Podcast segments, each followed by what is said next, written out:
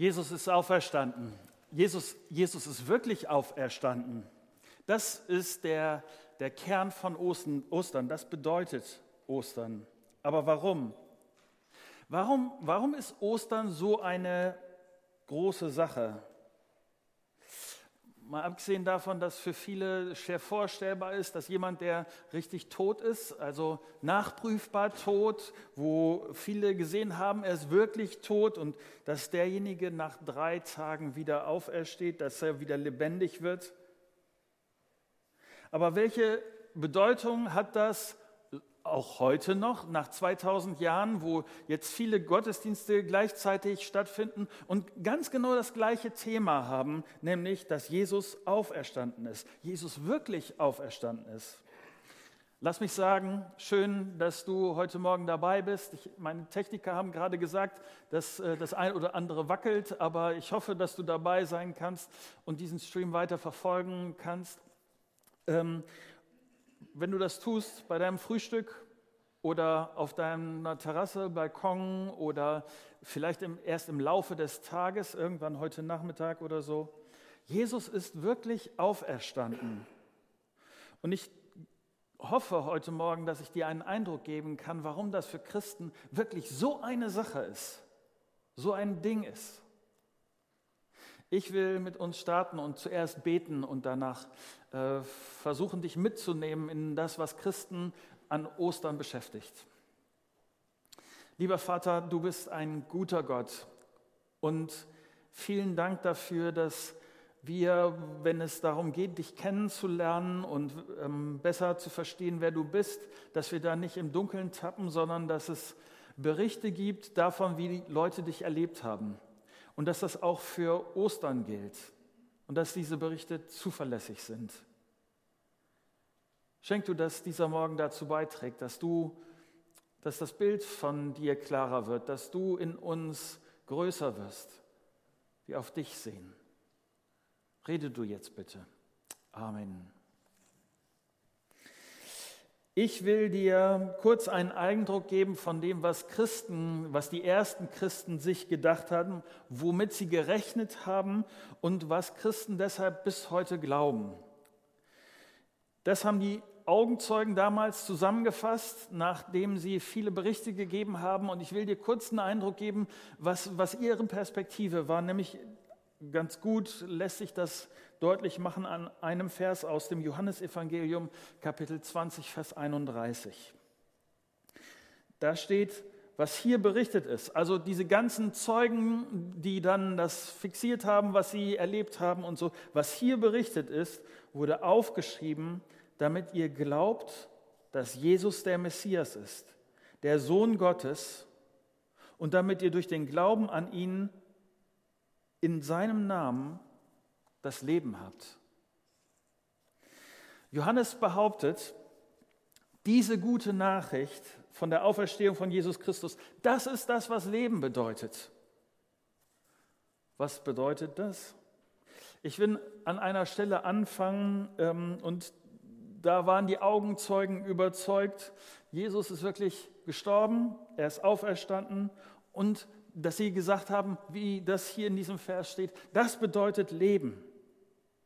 Diese Augenzeugen haben viel Wert darauf gelegt, dass das ganz akkurat aufgezeichnet wird, dass es wirklich so wiedergegeben wird, wie es damals vor 2000 Jahren passiert ist.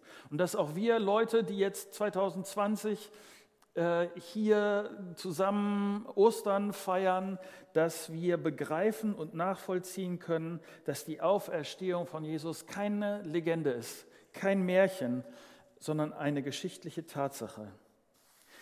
Die Auferstehung von Jesus ist nicht nur eine Deutung eine Erklärung von einer Gruppe von religiös begeisterten Leuten, sondern die Augenzeugen legen Wert darauf, dass wir genau das mitbekommen, was damals passiert ist.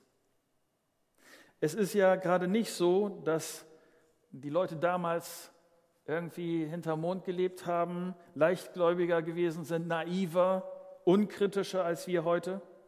Schon damals gab es Leute, die gedacht haben, das kann doch mit Ostern nicht so passiert sein. Das muss doch irgendwie anders gewesen sein. Leute, die das angezweifelt haben. Leute, die gedacht haben, äh, sowas kenne ich nicht, das ist mir, davon habe ich noch nie gehört, das kann doch nicht sein, das passt nicht in mein Gedankenkonzept. Mein erster Gedanke heute, wirklich auferstanden und das ist kein Betrug. In Matthäus 28, die Verse 11 bis 15 lesen wir, da ein, Aus, äh, ein Augenzeugenbericht, der beschreibt, was gleich nach der Auferstehung passiert ist. Das liest sich so. Nachdem die Frauen das Grab verlassen hatten, liefen einige von der Wachmannschaft zu den hohen Priestern in die Stadt und berichteten, was geschehen war. Diesen berieten, diese berieten mit den Führern des Volkes, was sie nun tun sollten. Schließlich gaben sie den Soldaten Geld und befahlen ihnen, er erzählt überall, in der Nacht, als wir schliefen, sind seine Jünger gekommen und haben den Toten gestohlen. Auch versprachen sie ihnen, wenn der Gouverneur dahinter kommt, werden wir dafür sorgen, dass euch nichts passiert. Die Soldaten nahmen das Geld und hielten sich an den Befehl. So hat sich diese Lüge weiter verbreitet und bis auf den heutigen Tag gehalten ich kann das ja ein Stück verstehen, das ist ja ein, ein, ein, richtiges Problem. Wenn etwas passiert, was nicht in meine Denkvorstellungen passt, was nicht in meine Erfahrungswelt passt. So gingen die Leute damals nach der Devise vor, es ist nicht passiert, was nicht passiert sein darf. Dass jemand von den Toten aufersteht, das kann ich mir nicht vorstellen. Das kann nicht wahr sein. Das passt nicht in meinen Kopf. Das darf nicht passiert sein. Wie ständen sie denn da, diese Leute, von denen da eben berichtet worden ist, wenn deutlich würde, dass sie den getötet haben, der wirklich der Sohn Gottes ist? Es ist ihnen Geld wert, viel Geld wert, dass die Wahrheit verfälscht und die Lüge verbreitet wird. Diese Lüge soll Leute davon abhalten, zu glauben. Und diese Lüge, Lüge greift manche bis heute. Es gibt für die, für die Auferstehung gibt es wirklich unzählige Erklärungsversuche von Scheintod und was auch immer da alles äh, an Erklärungsversuchen äh, probiert wird. Ähm, und bis heute versuchen Menschen, das anders zu erklären, anders zu deuten. Aber die ersten Christen, die dabei waren, die das gesehen haben, die das aufgeschrieben haben, die das nachprüfbar machen wollten, die haben Wert darauf gelegt, die haben sich Mühe gemacht, dass wir bis heute einen zuverlässigen Eindruck haben, dass das wirklich passiert ist. Jesus ist wirklich auferstanden. Sie berichten dabei so offen von diesen Sachen, dass selbst ihre Situation oder der Eindruck, den wir von ihnen bekommen, manchmal seltsam ist und dadurch für mich sehr ehrlich scheint. Mein zweiter Gedanke, wirklich auferstanden trotz Enttäuschung. Da lesen wir nämlich von zwei zwei Jüngern, sagen wir, die glaubensmäßig durch diesen Bericht erstmal gar nicht so gut dastehen. Die aber einfach sagen, so ist es passiert. Diese beiden sind nach dem Tod von Jesus, nach seinem Sterben am Kreuz wieder zurück nach Hause, weil sie fertig sind mit der Sache. Sie sind enttäuscht. Sie wollen das nicht mehr mit Jesus. Das ist etwas, sie hatten sich das völlig anders vorgestellt. Und sie dachten vielleicht, ah, es sind ja schon einige andere gekommen. So, so, so Lehrer wie Jesus, so Rabbis wie Jesus, Leute, die auch ihren Fankreis gesammelt haben und die dann irgendwie in der Geschichte verschwunden sind. Johannes der Täufer war kurz vorher, den hatten sie kennengelernt, war kurz vorher einer und er ist geköpft worden und seine Gruppe ist verschwunden. Sie waren enttäuscht. Sie standen vor dem Nichts. Keiner dieser Jünger wäre jetzt auf die Idee gekommen, jetzt lass uns doch mal überlegen, gibt es vielleicht irgendwie eine andere Lösung, wie wir aus diesem Schlamassel rauskommen? Überhaupt nicht, die waren fertig damit, vorbei. Jesus war für sie tot. So sehr, dass sie es nicht verstanden haben, dass sie es nicht geblickt haben, als sie auf dem Weg zurück nach Hause waren, dass dann auf einmal ein Dritter anfängt, mit ihnen zu laufen. Und sie haben nicht verstanden, dass Jesus anfängt, mit ihnen dort zu laufen. Lukas 24, ab Vers 17. Jesus fragt sie dann, worüber unterhaltet ihr euch? Die Jünger blieben traurig stehen und verwundert bemerkte Kleopas, einer von den beiden, ich glaube, du bist der Einzige in Jerusalem, der nichts von den Ereignissen der letzten Tage gehört hat. Was denn geschehen? wollte Jesus wissen. Du hast nichts gehört von Jesus, dem Mann aus Nazareth, antworteten die Jünger. Er war ein Prophet, den Gott geschickt hat. Jeder im Volk konnte das an seinen Worten und Taten erkennen. Aber unsere Hohenpriester und die Männer vom Hohen Rat haben ihn an die Römer ausgeliefert. Er wurde zum Tod verurteilt und dann ans Kreuz geschlagen. Dabei hatten wir gehofft, dass er der von Gott verheißene Retter ist, der Israel befreien sollte. Das war vor drei Tagen. Hier kann man ein Stück nachempfinden, was die Leute, was die beiden Jungs da an Frust und Enttäuschung haben. Sie sind am Ende. Sie gehen wieder nach Hause und sie erwarten nichts mehr. Heute ist das ja manchmal so, dass, dass man den Jüngern damals unterstellt, sie hätten das gewollt so mit Jesus. Und ähm, deshalb haben sie sich irgendwie eine Geschichte, ein anderes Ende, ein Happy End ausgedacht. Aber hier wird deutlich, sie haben überhaupt keinen Gedanken daran verschwendet. Wie viele Jünger anderer Lehrer hätten sie sich jetzt auch auf ihren ganz normalen Alltag gestürzt, hätten da ihre Sache gemacht. Sie wären so schnell nicht mehr irgendeiner Idee nachgelaufen. Die Jünger wollten nicht mehr. Ich weiß nicht, ob du das kennst. Du fandst den Gedanken mit Gott vielleicht auch mal interessant. Du hast dir das so vorgestellt, du hast eine, eine Idee gehabt, einen Gedanken gehabt, der sich mit Gott verbindet. Und das ist alles ganz anders geworden. Nicht so, wie du dir das vorgestellt hast. Du hast Gott um irgendwas gebeten und du hast gehofft, dass das passiert und es ist ganz anders geworden. Du bist enttäuscht.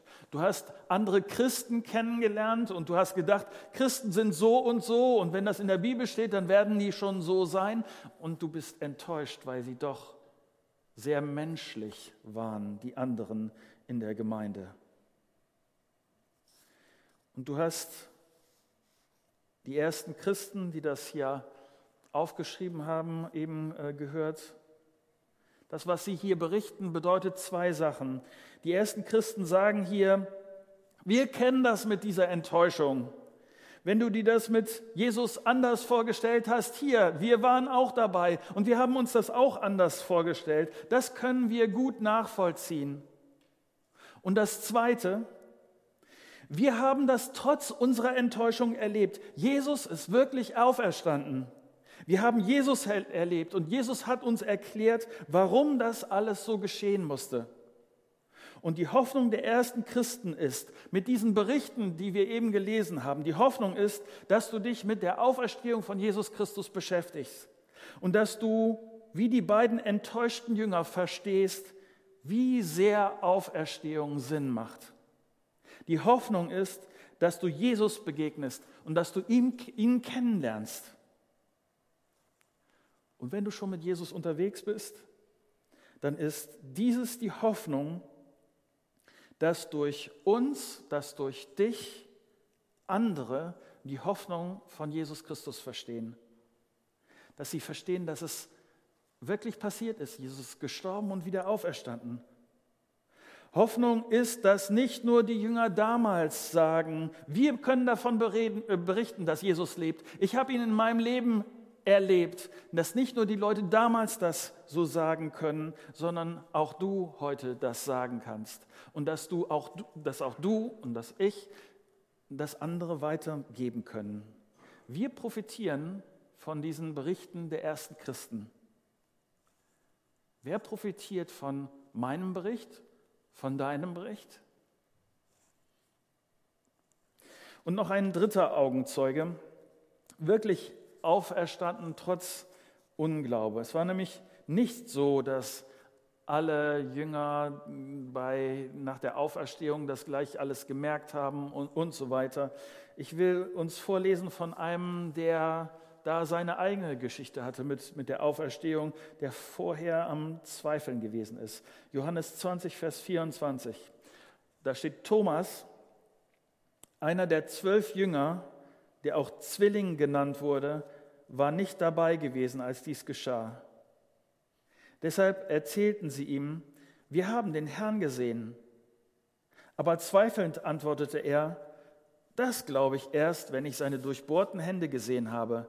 Mit meinen Fingern will ich sie fühlen und meine Hand will ich in die Wunde an seiner Seite legen.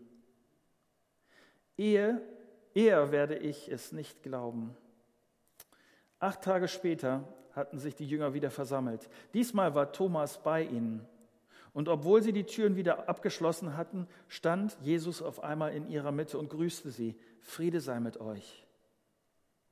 Dann wandte er sich an Thomas. Lege deine Finger auf meine durchbohrten Hände. Gib mir deine Hand und lege sie in, in die Wunde an meiner Seite. Zweifle nicht länger, sondern glaube. Thomas antwortete nur, mein Herr und mein Gott. Doch Jesus sagte zu ihm, du glaubst, weil du mich gesehen hast. Wie glücklich können erst die sein, die nicht sehen und trotzdem glauben. Am Anfang glaubt Thomas das mit der Auferstehung nicht. Also das ist ihm suspekt. Was ich schön finde an Jesus, Jesus nimmt Thomas ernst. Ähm, ich meine, jemand steht von den Toten auf. Thomas denkt, das ist schon eine wilde Geschichte. Und trotzdem geht Jesus auf Thomas zu und gibt ihm eine zweite Chance, eine zweite Chance, das zu verstehen. Wenn du denkst, ich kann das nicht glauben, ich bin nicht dabei gewesen, ich habe es nicht gesehen, ich habe das nicht angefasst, das ist mir zu weit weg, das verstehe ich nicht, das ist zu unglaublich, dann bitte ich dich um eines.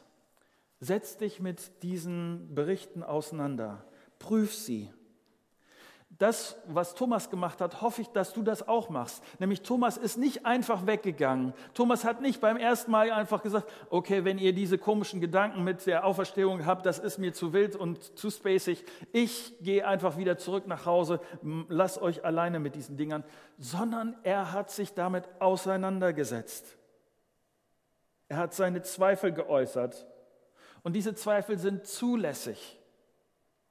Auch hier heute in 2020. Ich kann verstehen, wenn für dich der Auferstehungsgedanke ein ungewöhnlicher Gedanke sein würde. Das kann ich verstehen. Es ist eben nicht unsere Alltagserfahrung, aber Thomas hat sich dem gestellt. Er ist gegangen, er ist nicht gegangen. Wenn der Zweifel, wenn meine Skepsis, wenn mein Unglaube ein Hindernis ist, vielleicht kann ich dich herausfordern. Vielleicht sogar zu einem kurzen Gebet. Gott nimmt das ernst, wenn du mit ihm redest. Sowas wie, Gott, das alles ist mir so unwahrscheinlich. Ich finde das schwierig, das, das zu glauben. Aber hilf mir dabei. Meine Überzeugung ist, Gott wird so ein Gebet ernst nehmen. Prüft das, was an Ostern passiert ist. Wenn du weitere Infos brauchst, dann komm auf mich zu. Das kannst du tun, indem du aus dem Play Store oder aus der bei äh, wie das bei iOS heißt, ich weiß nicht genau, du wirst es wissen. Da gibt es auf jeden Fall eine Christusgemeinde-App, die kannst du runterladen und da gibt es einen Fragen-Button. Ähm, dieser Fragen-Button ist leider anonymisiert, leider für diesen Moment, aber wenn du sagst, ich habe da eine Frage oder ich brauche noch mehr an Informationen, Glück, drück diesen Button, schreib deine äh, E-Mail-Adresse da drauf. Ich will mein Bestes tun, darauf zu reagieren und dir diese Fragen zu beantworten. Aber lass deinen Zweifel, deine Skepsis, deine Fragen nicht zu einem unüberwindlichen Hindernis werden, dem auferstandenen und lebendigen Jesus zu begegnen. Denn jetzt will ich noch mal zu der Textstelle am Anfang kommen, den ich gelesen habe, nämlich aus Johannes 20, Vers 31. Ich lese das nochmal vor. Was hier berichtet wurde, also all das, womit wir uns eben beschäftigt haben, was hier berichtet wurde, wurde aufgeschrieben, damit ihr glaubt, dass Jesus der Messias ist, der Sohn Gottes, und damit ihr durch den Glauben an ihn, an seinen Namen, in seinem Namen das Leben habt. Was bedeutet dieses Leben? Und ich habe nochmal versucht, und äh, für mich ist das wenigstens durch diese Corona-Sache nochmal ein Stück näher gerückt und das auch zu versuchen, in diesen Corona-Zusammenhängen zu erklären. Im Bild gesprochen bin ich infiziert. Und die Bibel macht das sehr deutlich, dass meine Infektion nicht gut ausgeht. Die Sünde hat mich infiziert und ich werde mein Leben an dieser Infektion verlieren. Und nur bei Gott gibt es diese infektionsfreie Zone. Jesus ist aus dieser infektionsfreien Zone in, auf diese Welt gekommen, auf diese äh, verseuchte Welt und er bietet mir und dir Leben an. Du und ich, wir müssen nicht mehr sterben. Wenn wir mit Jesus gehen, wenn wir ihm glauben, wenn wir ihm vertrauen, Gottes Wunsch ist so sehr, dass es dir gut geht. Er liebt dich. Er will Leben für dich. Das ist Medizin, die wir brauchen. Und diese Medizin heißt Gottes Vergebung, seine Gnade. Und Gott schenkt dir das gern. Er, er will nicht dafür irgendwas haben, äh, will nicht, dass du besonders was anstellst, äh, viele gute Taten vollbringst oder was es auch immer ist, sondern in Jesus sagt er dir, ich will dich beschenken und ich beschenke dich gern ich will dir ein Leben geben, das weiterreicht, das darüber hinausgeht, selbst wenn du stirbst. Ich habe eine Hoffnung auf ein Leben, die stärker ist als der Tod, weil Jesus auferstanden ist. Das lässt mich auch mit, mit meinem Leben jetzt und meinem, mit meinem Sterben, das irgendwann kommen wird, anders umgehen. Gehen.